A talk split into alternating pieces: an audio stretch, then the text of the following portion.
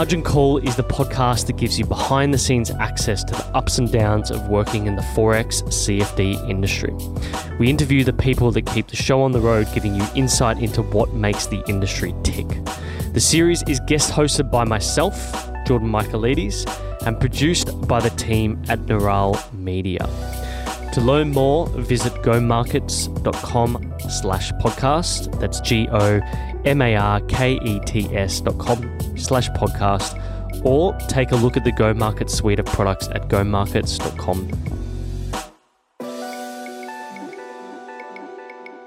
Go Markets is a derivatives broker, and Jordan Michaelides is the managing director of Neural Media.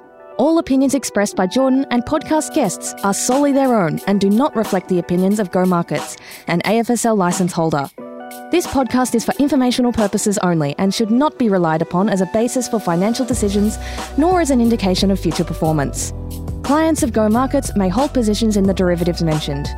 A financial services guide and product disclosure statement for our products are available at gomarkets.com.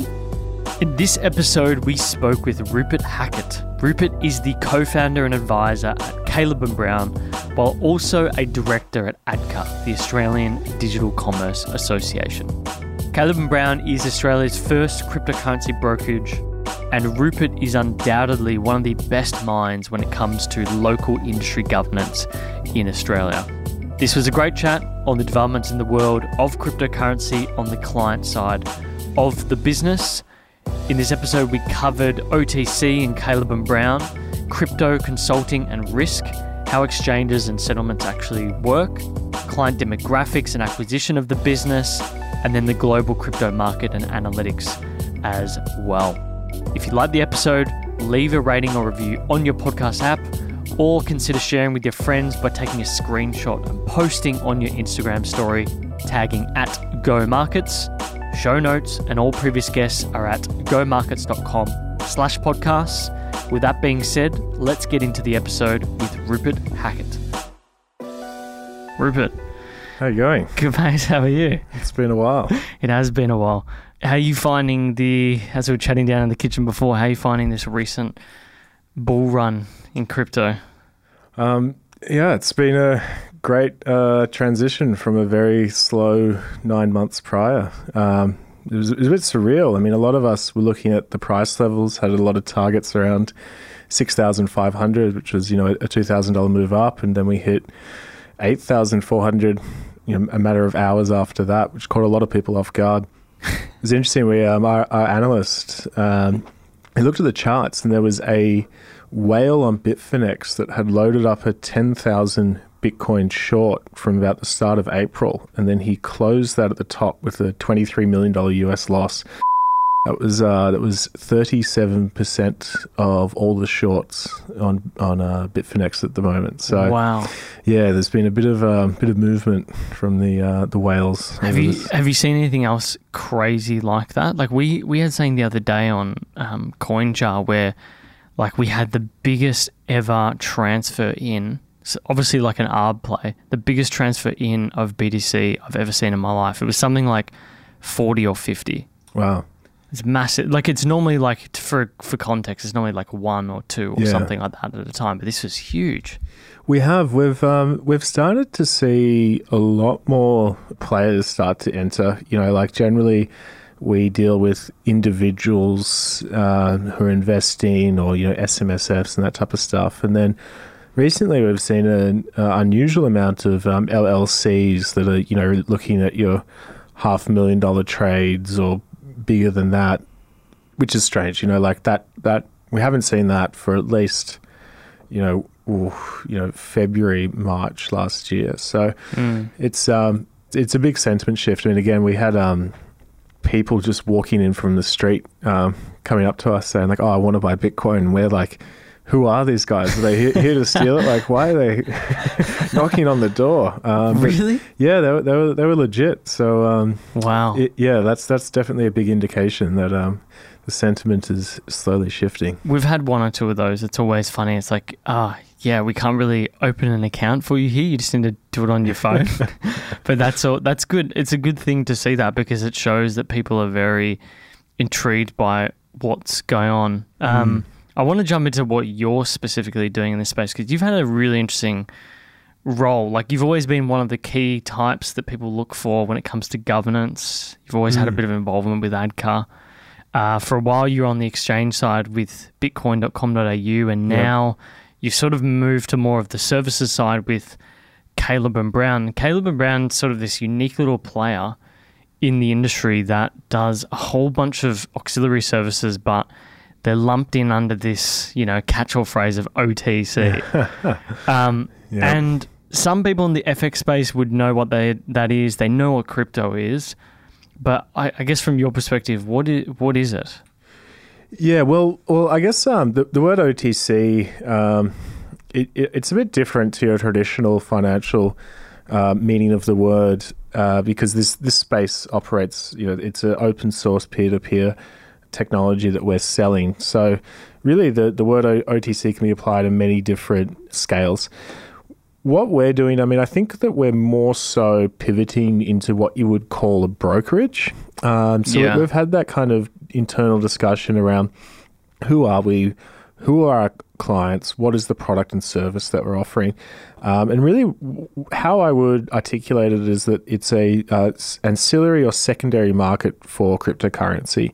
So when you look at the space, you've got your exchanges, and you know before Caleb Brown, they were the only way to make revenue in this space. Everything else is pre-revenue. Um, Caleb and Brown is really the service that caters towards the act of purchasing cryptocurrency. So a lot of the things we do is um, someone wants to purchase a large amount of cryptocurrency. What they won't realize is um, is you're limited to the liquidity that's available.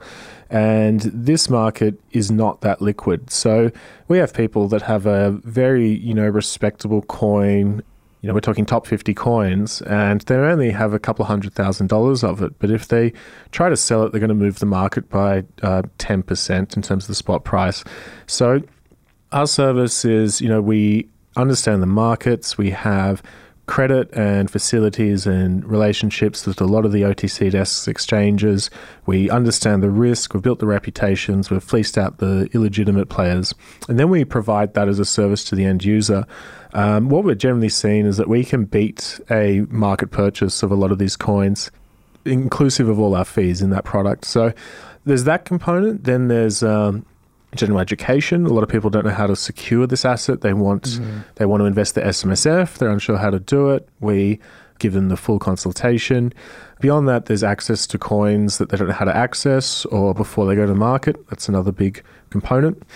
Um, or then there's just general entry and exit or having that um, advice component. Well, this is not financial advice.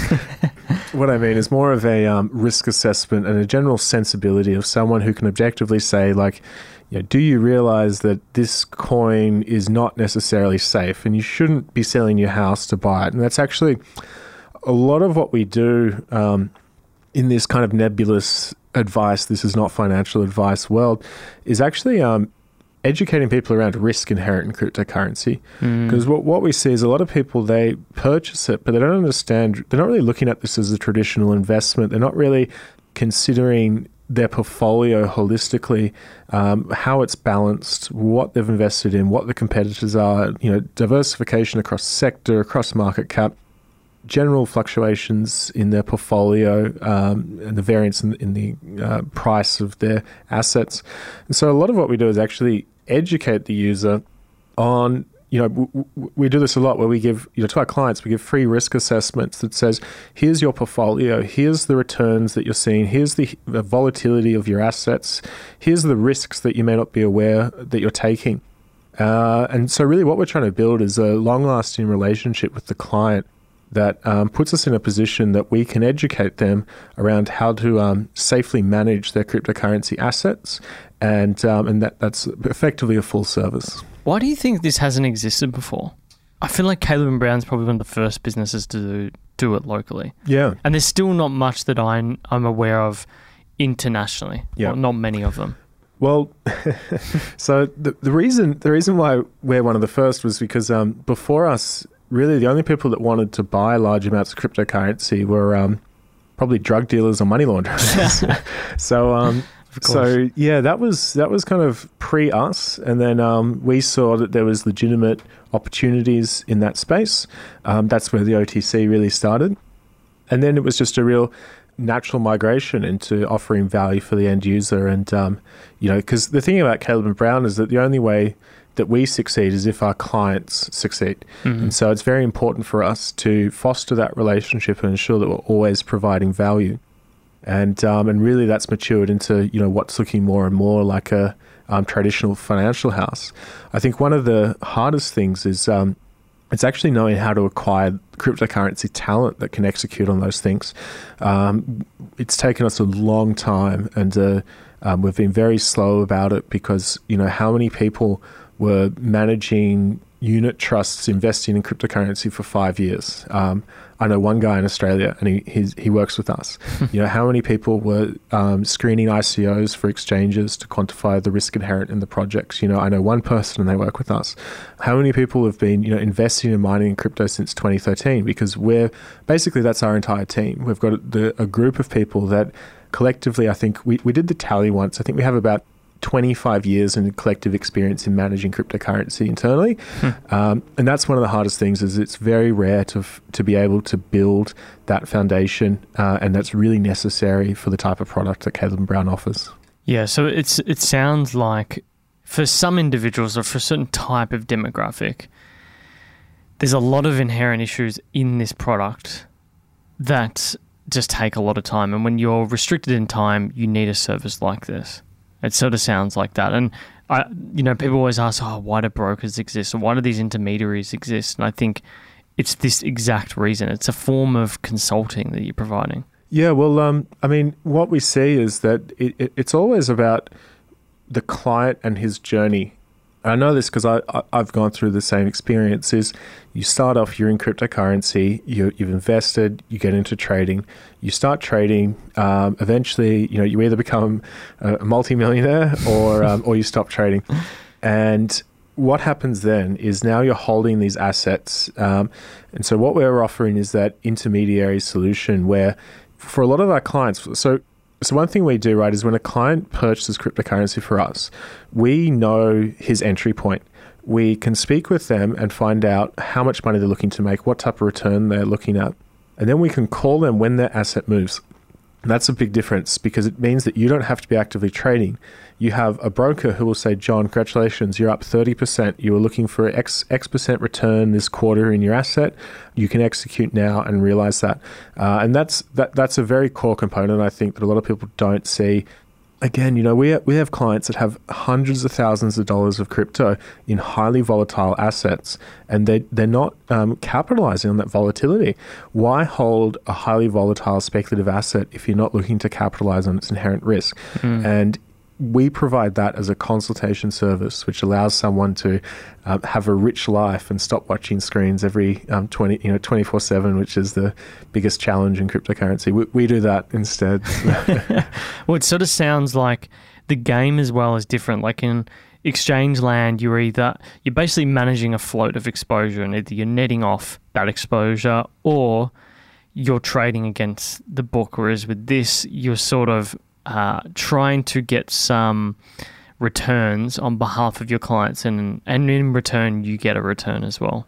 And and again, exactly. And there's a lot of risk that people just don't know. And you know, how many exchanges have been hacked, and how many people were holding funds in those exchanges purely due to a, a, a lack of education or a, a lack of competitive service. Um, one thing that we do is we do a um, post trade settlement. So if a if a client is trusted, which you know I, I won't say how live on the phone in case any scammers are listening, um, but once a client is trusted, they can effectively ask us to execute on a trade before the funds have been settled to us. So you can you can effectively purchase fifty thousand dollars of Bitcoin instantly without any time delay and without any counterparty risk. And if you've been in this space a long time, you know that MT Gox lost eight hundred and fifty thousand Bitcoins. Um, what was the, the latest one in Canada? Was, Uh, uh, yeah, there was that um, Quadriga. the CEO who passed away, Yeah, his- and there was also Binance, yeah, yeah. Binance last week. biggest exchange in the world. Yeah, and um,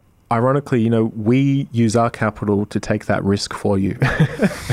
so that's um, that's one of the things that, that but you know the value is is that we're not we're doing this all the time. We're we're so aware of the market that we're very uh, on our toes around market news conditions and ca- taking risk. And again, we're not putting all our eggs in Binance. Where um, we have assets on every exchange in the world. Every major, every exchange that isn't exaggerating their volume. Yeah, that isn't a scam. Exactly. So th- there must be a tricky thing. So like uh, things like settlement, how does how does that actually work? Because like most exchanges are T plus zero. Like are you guys T plus one, two, or three? And you know, like when you have accounts, do they actually hold money with you, or are you just managing their accounts on their behalf? And you know, you're dubbed a consultant by them. Yeah. So look, um, horses for courses. It realistically, um, a lot of it comes down to um, the individual and how large his portfolio is. You know, again, we don't want to back someone's assets if we can't have the capital as a company to support that. We have services where we'll set it up. Um, so, so one of the things that we're doing at the moment is I'm not sure if your listeners uh, know, but you know the idea of cold storage for cryptocurrency, where you secure cryptocurrency in a physical medium. So you ultimately have a physical device and a set of uh, numbers or a passphrase that you need to physically secure. And if you physically secure them, those funds are absolutely secure, analogous to securing gold um, we offer we're, we're, offering a service quite soon where a client can effectively set up a safety deposit box and then give us a temporary access to those funds when required. So we're not the owner; those funds exist. They're offline in, in a highly secure environment in a vault. And then that we can be an authorized agent where once that user gives permission, we can access that vault for uh, say a 24 hour window. Um, things like this, we've helped a lot of clients. Um, they have bank accounts um, which, you know, are separate from ours, but effectively they operate so a client can get in and out of the market instantaneously. Right. And and settlement of the actual trades is just dependent on like each exchange, right? Well, yeah, I mean we've got each situation. We, have we've got uh, banks across the world. Mm. Uh, generally, it's around banking delays. It's always the so how it works is say client sends us a million dollars, we can purchase those coins, uh, but once that has been submitted, but we do not release the coins until the funds are cleared into our account. So the settlement can take one to three days. You know your classic banking spiel, um, but you know that's that's for anywhere in the world effectively. Okay. And so, most of your customers, like, how would you define them? Do they have a certain type of demographic? I I think there's three demographics. Um, so, what we're really seeing is there's a maturization of the average cryptocurrency investor. So, stage one is I don't know anything about cryptocurrency, but I want to get some. These people we generally do consultation, education, access to a market, general, you know, the 101 of how to structure a portfolio so you have conservative assets and high risk assets and you're not overexposed to high risk assets, things like that. Just your, your very general basic 101 about how to invest in cryptocurrency, how to secure it, and how to access it. Number two is more of your intermediate trader that's generally where having a 24 7 broker is very valuable. Um, as I mentioned, that capacity to access. Uh, uh, to, to execute a trade instantly pre-settlement, you know, again, like if you want to send funds to Binance, um, you're talking days before they arrive. So there's a compelling advantage of what we're doing for your intermediate trader. Then you have your advanced trader. Um, they're your people that generally have a large amount of crypto and then what we offer is effectively a better price than you can get on an exchange. Um, that's really where there's a lot of secret sauce that you know I won't say publicly online, um, but you need to know a lot about how OTC desks work. They're they're um, under the hood, what they're doing, and um, how to effectively manage them so that the price doesn't slip. You know, you'd be surprised in this market about how liquid it is. You know, a, f- a few million dollars, and you can be um, starting the next uh, bear trend for the whole ecosystem. It's true. It's very, very true. People often forget the potential of that. Yeah. Yeah, it's it's it's one of those things you can really move a market with some with a decent amount of float. Yeah, yeah. You you know, it's one of those things that you trial and error is how you learn. Um, but again, you know, you'd you'd be shocked some of these clients that we've had, you know, we're talking four hundred thousand dollar positions in, in in some top fifty coins, and you know, if they wanted to sell instantly, they're looking at about a twenty percent haircut. I mean, the good thing for us is we have access to the OTC. We can price that. We've got access to our client book. We know if other people are looking to purchase these assets, uh, and we can spread that uh, the, the, the risk or the capital across multiple channels, or effectively we, we can hedge that into alternatives and spread it out so that you don't kill the price instantly. Of course, yeah. And most of your customers, how do they? I think we were chatting about it before. It's like mainly referral, or they find out about you through content or something like that, right? Yeah, so we've um, we've never really done a lot of marketing. A lot of it has been around building a really solid foundation in the ecosystem, Mm-hmm. and um, and and as I call it, is a brick by brick marketing. So, you know, everyone we have a really good rapport with. We tell them to recommend us to their friends, and you know, it's a real grind. There's no you know hundreds of thousands of viewers a, a month for us on our website. Um, it's always John Smith told me about you guys. Um, he said you guys are amazing, and you know, for us, I think there's I think that's the right way to do it, particularly for our brand, being that we're you know trying to build into this financial service world, the the cryptocurrency uh, consulting management advisory service. But yeah, it's it's it's gone really well so far. Um, yeah, what, what, what can I say? I think uh, I, I'm, I'm scared to say anything else until I, I'll find there's sprouted other competitors. To, Yeah, I mean, uh, look, I think it makes sense. And this in this space, it's like in exchange land. You're you've sort of all about SEO, Finder, AdWords. What else is there? Paying for influencers, etc. Whereas the bulk of what you do would probably be around maybe a little bit of influencers and content, but mostly focus on hardcore sales, referrals, etc. It's- Just working on that. Well, ultimately, I mean, like it's it's really what we're trying to establish with the user is trust, and they're not going to use our service if we don't provide value. You know, we're very transparent on our fees. So with our fees, the concept is is that you know, as a company, it's not a company where we're trying to fleece the client. It's a client like all the money that we've ever made as a company has gone directly back into the management of clients' assets. There's a lot of work that goes into having 24 7 operation, um, having high touch white glove service for clients, sourcing liquidity for the coins that they request, being able to execute um, at any time of the day on any low cap market coin.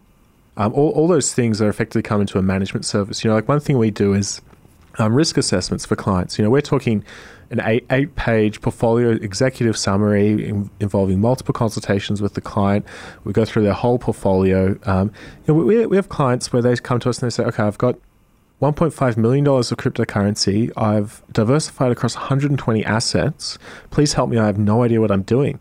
And it's people like that that, you know, we offer these services for free. This is all a part of us establishing trust and a long term relationship with our clients. And those things are incredibly valuable. You know, what we what we found from this assessment was if this guy isn't watching markets 24 7, there's absolutely no way that he can capitalize on these positions. Not to mention the fact that majority of these are so uh, small that if they were to go to zero, you wouldn't notice. And if they were a thousand X, it's not going to make a dent in your portfolio. And it's stuff like that where, you know, th- there's a huge amount of value that the end user can capture through having consultation and management over these investments.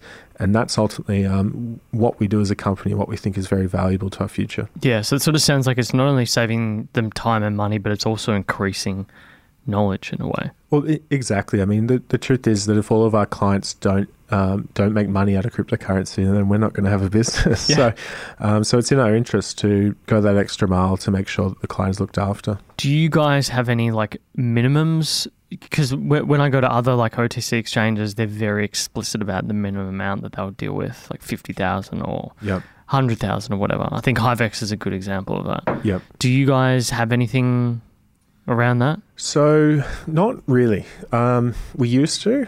Um, our brokers call for a two thousand dollar minimum, um, but realistically, we're not. We're losing on every trade below about fifteen twenty thousand. Yeah.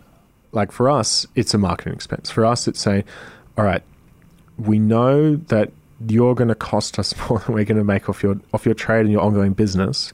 But for us, the importance of you having a good experience and you trusting us and understanding how to trust cryptocurrency is going to pay dividend in the future because that person refers five people. Okay. And what we're seeing is is that's actually been one of our most effective strategies for uh, marketing. That's very interesting. I would have never thought about it like that. Yeah, well, I mean, it's it's ironic because um, it's one, it's actually one of the things I was um, quite opposed to at the start. Is I was like, you can't build a business if you're losing money on every client. But um, over time, we've found um, that yeah, it, it, it, does actually work, and it um, ultimately gives you a really good brand and, and trust in the ecosystem, and that's um, what, that's worth a lot more. Yeah. Now you you've like I said, you've been in the space for a while. We've spoken on this show with different people uh, about different things, whether they're an analyst or they're operating an exchange or a business like yours.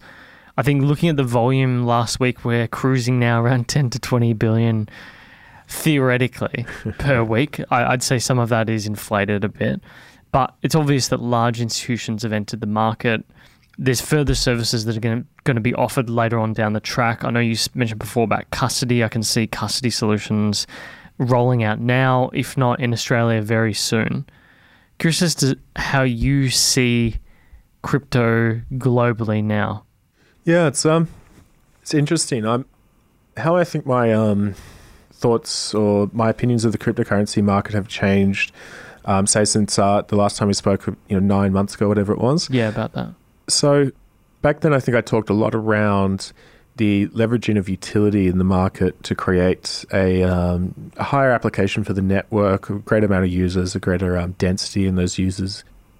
From now, what I believe is um, the ecosystem is basically at its core has a few main businesses, um, and they're pretty much exchanges. And those exchanges are now almost representing the revenue or the company that can put the spend in to create the network density. I don't so much think that Bitcoin as an open source peer to peer community can create a dense network, but I think that Binance and your BitMEX and your KuCoin and your XYZ, all those companies have the revenue and the network and the ecosystem to iterate that into higher and higher utility. So I am quite interested, you know, looking inside the cryptocurrency market to see how those ecosystems mature in their product offering. I know we've seen with Binance the idea of IEOs and Binance token over the last year and these things. Uh, but I think that there's a lot more to offer in those um, ecosystems, and I think that they're going to be almost like you know to, to extrapolate a bit further, almost like your nation state, your you know political economic concept, where Binance really becomes the government that supports the expansion and strategy of its ecosystem. So, so that's that's you know getting a bit out there in terms of um, internal to the space and a bit theoretical. In terms of externals to the space, I definitely think that institutional adoption has been um, pushing forward. I think that um, they're primarily responsible for the last wave we've seen in the price recently, and I think that um, it's it, it's very rational. You know, like what a, pe- a lot of people don't realize in this space is that a lot of coins are not very secure. So if you've ever tried to do cold storage and custody, coins that aren't in your top 10, you know, maybe about 30 to 50% of them you can actually put into a very cold storage mechanism. What that means is that they're effectively not secure. You can't secure them. There's no technology that allows you to do it. You're just blind luck hoping that they are secure. Um, so you see, when, when a lot of people that are kind of not from the institutional space, your everyday retail clients, customers, people, um, when they want to buy these assets, you think, oh, yeah, that's great. You know, I like that token. But if you're institutional and you say, all right, we're going to invest enough fund into this asset, well, you, you look at it and you realize that you can't. So those institutional components of custody and XYZ um, are very fundamental to actually inputting real money into this space. Mm. And you know, you're, you're, we're starting to see that start to mature where Coinbase custody, for example, um, they're starting to offer a huge array of tokens uh, with you know a billion dollars under management already, and your um, Kingdom Trust, your Xapo, um, BitGo, all those custody companies are really starting to mature into a very trustable brand, and um, and ultimately they're going to be the ones that can offer the infrastructure for allow for that new wave of adoption, the new network effect, scalability, and price, and that will cascade into um, your everyday people and that new trust component where people believe that this technology is um, is more trustable ultimately. I think it goes back to that point you made about density. I think you're spot on. I've come to realize in the last six months that it is. We call them exchanges, but now they're becoming services businesses, right? Exactly. They're they're creating more software which allows people to get better interfaces into crypto. And I think like Coinbase has been very, very good at this. Like you mentioned Mm. before about custody. I was actually on their website the other day. They've got custody, they've got earn, which is like, you know, a, a sort of a way of earning money, Yep. like sort of influencers earning money via crypto. Mm. You've got pro platforms. You've got the new debit card, which has apparently been launched in the UK. Right. Um, there, there's a lot there that they're looking at, and they're all different, varying ways for you to access crypto. Yeah. Uh, they've got the decentralized exchange as well. What is it called again? Para Parex? No, Oh, um, P. I, I can't remember off, off the top of my head to be honest. I remember. I remember when it was GDAX, and now it's Coinbase Pro and Coinbase Custody, and all, all the things which you've you, you've mentioned. It's it's really interesting because these um these exchanges, you know, BitMEX as well as setting up their ventures company, is one they're becoming uh, too big to fail in the cryptocurrency They ecosystem. They really are. And two is that they've, um, I very much see them as almost like the institutional banks for this space at, at present, where they're investing in these infrastructure and big utility projects that ultimately represent that increase in the value of a cryptocurrency protocol. I think it's going to be really interesting to see where your your Binances and your Coinbases uh, move to in the next couple of years because um, they could end up being those really the the reserve. Uh, it's almost like the black hole in a galaxy. That's kind of where I think they're, It's it's positioned. it's true though. They could imagine if Binance, not Binance, if if Coinbase collapse, what happens to the coins? What happens to you know everything? That those questions. It'll be. Wouldn't it be funny? Well, ten years from now. That's where the space is in. Like comparison to where it is right now, it's like paranoid about getting custody, but now it's like, oh, are they too big to fail? Well, I think um, one of the best examples of this was the um, Bitfinex Tether news recently. There was an inquiry by the um, New York uh, State Department or so some uh, legal prosecution agent in New York outlining a request from Tether, which is um, owned. It, it's very closely affiliated to Bitfinex. It was requesting uh, to prove solvency of this uh, project. They demonstrated that I think it was about 30% of the assets were currently seized, they didn't have access to it. So effectively, Tether operates as a stable coin where it's pegged one to one with the US dollar. Mm. And so effectively, they were saying that, oh, we're actually pegged 1 to 0.7 to the US dollar. but surprisingly, the price didn't fall. Um, what we did see, um, and our analysts picked this up, was so if you look at Tether, there's the rich list, which is the um, exchanges that have the largest holdings of Tether. So after that news broke, um, there was about so the largest one was Bitfinex, uh, sorry, Binance, which has 850 million US. They transferred 125 million to Huobi, 125 million to another Hong Kong-based exchange, and then another 200 million to that got tumbled. No, got, no one knows where it was. So that was really interesting because what you're seeing is that it was a very catastrophic situation for the ecosystem because if Tether went down and there's no liquidity, there's no stability in the market, you basically can't get money to Binance or any of these exchanges. So the G, it's like a mini GFC. Yeah, it's the same as it's basically the, the, the reserve bank for cryptocurrency saying, "Oh, we've we've lost thirty percent of um, the assets."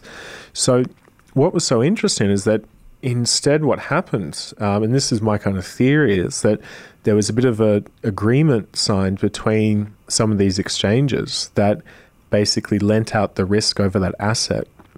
Um, and there was, you know, because Bitfinex is a Hong Kong company, so all of a sudden this risk is being assumed by alternative Hong Kong cryptocurrency exchanges. So, not not sure what you read into that, but it sounds like they they were a bit more willing to take the counterparty risk. But what was so interesting is that now this USD based stablecoin Tether um, is effectively being propped up by these exchanges. They're willing to assume this risk, but it's actually depegged from parity. So now you're starting to see a free flowing stablecoin for the cryptocurrency market that's arbitrarily pegged to one US dollar. Mm. And um, I think that's a really interesting kind of component because we, we were anticipating that this was going to be really bad. We were going to see a lot of people start buying Bitcoin, trying to get rid of Tether, realize they can't get rid of Tether, have uh, a, fall, a, fo- a flow on effect where the price just cascades. But instead, there seemed like there was some kind of bailout, as you've um, seen before, for traditional markets. So how, how did your analyst pick that up? That Binance to Huobi He's Try. very smart.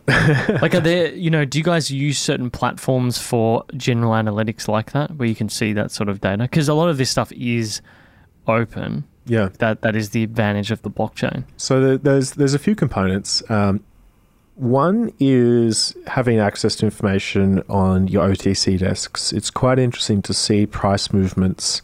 That's you know, it's kind of like you got your surface price on an exchange, and then you've got your deep web price, or you know, the the seventy percent of the iceberg. So there's really interesting dynamics between those two prices for Tether. Um, quite often, you see a premium on the retail and a uh, discount on the wholesale, effectively. Anyway, looking at this, what we were looking at was okay, well, how are these OTC desks pricing this asset? Where's those fluctuations? And then when there was those fluctuations, looking at the Tether blockchain and seeing what were the large movers on that day. Um, and then doing analysis to find out which of those addresses were owned by who. And some of that information is freely available. Um, the key thing, though, is that you need to know when to look and where to look. Um, and yeah, that's that's uh, up, to Jackson, my COO. Yeah, it was it was him, not me. I got to admit. It's uh, it's it's super super fascinating. I think um, what you guys are up to is very intriguing. I think nine months ago, my question to you would have been around, oh, you know, do we need licensing, blah blah. But I'm starting to get past all of that, and I'm starting to realize that none of that really matters. It is just about this density in the marketplace and what are, you know, that's the next. You know, remember when we caught up last and you spoke about what is the thing that's going to have the next bull run, and I've always had that in my head since then. And I think that it is those new interfaces, those new services that can help people access it more. Um, and I think Coinbase is, is always a leading example of that, and it's super interesting. Super, super interesting. Yeah, it's it's one of the, the hardest things. Um, you know, primarily talking about Bitcoin is that you're trying to build a trajectory on a directionless entity, um, being open source developer community. You know, a lot of the solutions like um, Lightning or some of the other um, recent proposals to the development of Bitcoin's protocol there's no real intention behind it. It's not it's not really kind of built as a, a consumer product. It's built as a solution to improve scalability, optimization, or, or improve security. So as a result, to try to decipher where that's going to move everything um, or the consumer product of cryptocurrency is it's basically useless because none of it is really a consumer product. So the best thing to do is to really look at what type of utility can that offer to the, the network as a whole and then see where that increases transaction throughput ultimately. So yeah, I, I still I still believe that um, if that train of thought will lead you to the question of what is the last bull run, what's that point where we hit the tipping point for cryptocurrency where all of a sudden it is a universally accepted uh, you know transactional system, a unit of account, store of value, etc.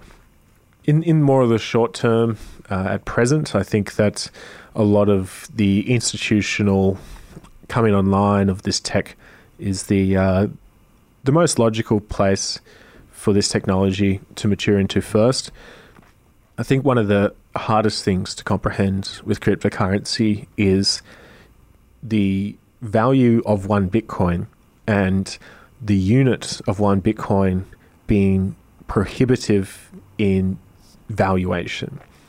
So if we look at the price of Bitcoin in 2017, it was when it was it was about July 2017.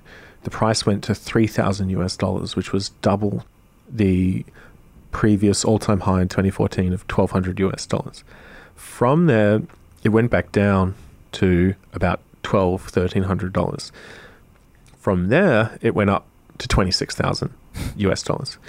Or, sorry, 20,000 US dollars, 26,000 AU.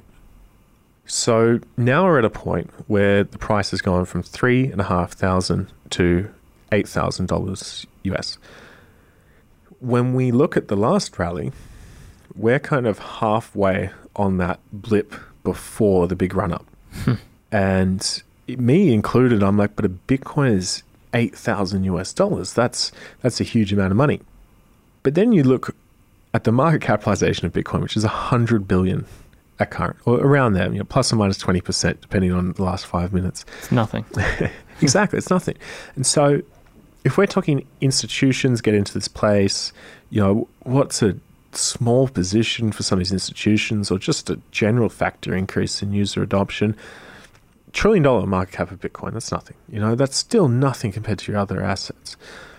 Now you're looking at what, 50,000 hundred thousand US dollars a Bitcoin, Hmm. and you're kind of like, well, in my perception of value, that's just so absurd. You know, assets should not go up that much, um, let alone in a you know twelve month period. The truth is, is that it's because you're you're using uh, what is it, hundred million um, satoshis as a denominator. One Bitcoin is hundred million satoshis. So the problem really isn't that the Bitcoin has gone up so much. It's that we're considering the arbitrary number of a Bitcoin to be this unit of account. Yeah. And that's really off by factors when we look at the total market capitalization of cryptocurrency. And I think that's one of the things that, you know, because I come into this space and I'm very conservative around my cryptocurrency and how I invest it. But still, when you look at cryptocurrency and you start thinking of numbers on those factors, you start to think that you're thinking a bit too idealistic and maybe maybe you should get a bit more rational. But it's it's completely in a realm of, of reality. And i think that's um, one of the hardest things is to be able to comprehend such increases in value but also rationalize and justify that based on the market condition or the market capitalization. And when you do that you realize that there's a lot more uh, sensibility in these numbers albeit that they're exceptionally high. And it's hard to tame that as well when there are people who are carrying on about the price going up and buying the Lambo.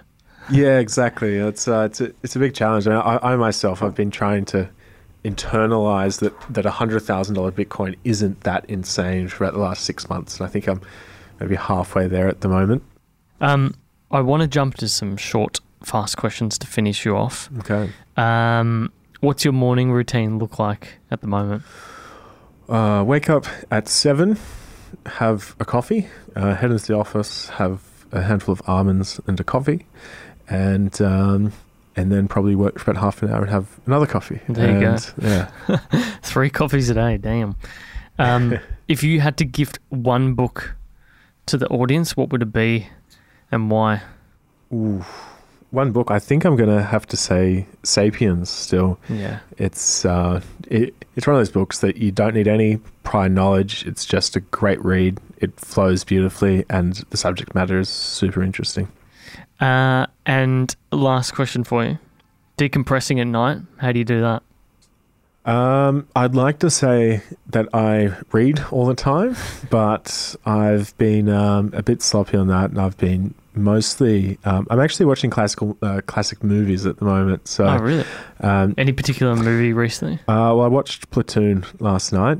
There so you go. yeah, I've been going through a few um, old Vietnam movies, but it, it has to be kind of you know 20, 30, 40 years. Why is that? Why Why did you decide on that? Um, well, I stopped watching movies for quite a long period of time, and then I realized that what I did is I switched from movies to books, and I kind of got very, very into reading, and then I kind of decided, well, I haven't kind of experienced a um, cinema medium for quite a while, so I got back into that, and yeah, I, I think that there's you know great movies and great kind of artistic feats in those movies. So, um, Apocalypse Now, Absolute classic. yeah, I, I- think it's better than than Platoon, definitely. um, but yeah, all, all those movies are you know recently was getting into the kind of the whole sci-fi concept of um, the singularity and movies that represent that, Uh, and um, and th- things like that. Which I think there's a lot of you know great great films in there that that the millennial generation doesn't necessarily appreciate or sees it as too old. definitely too old, or um, you know, people just want to remain relevant now. Like I always find myself going back to watch The Great Escape. The great cinema, like the cinematography, the landscape in the Alps. It's just an amazing movie to watch. Um, it's not terribly accurate or new, but like, still, it's it's just a really nice movie to watch. Still very old though. Absolutely, there's um yeah there's it, it's quite funny. So if you look at like the IMDb top 100 movies, um, good luck finding more than you know two movies that were made after 2010, if any. That's a good point. And yeah, I hope that's not foreshadowing things to come. Well, look, Rupert, thanks for coming in. Um, where can people find you and Caleb and Brown? Um, well, Caleb and Brown on all social handles. Okay. Um, otherwise, I'm in the city most days working out of our uh, CBD office. Other than that, hopefully, it's some events, meetups, and um, talks in the future where we'll be uh, telling clients how how they can use our service and the value that we can offer them. Beautiful. Look, thanks for coming in. It's been a pleasure having you. Thanks, Jordan. Cheers. Thanks for listening to Margin Call. Before you run off, make sure you subscribe on your podcast app to get first access to new episodes and consider sharing this with a friend who loves the Forex CFD game. Don't forget to like us on Facebook, Twitter, Instagram, or YouTube by searching Go Markets. That's G O M A R K E T S. Until next time, thanks for listening.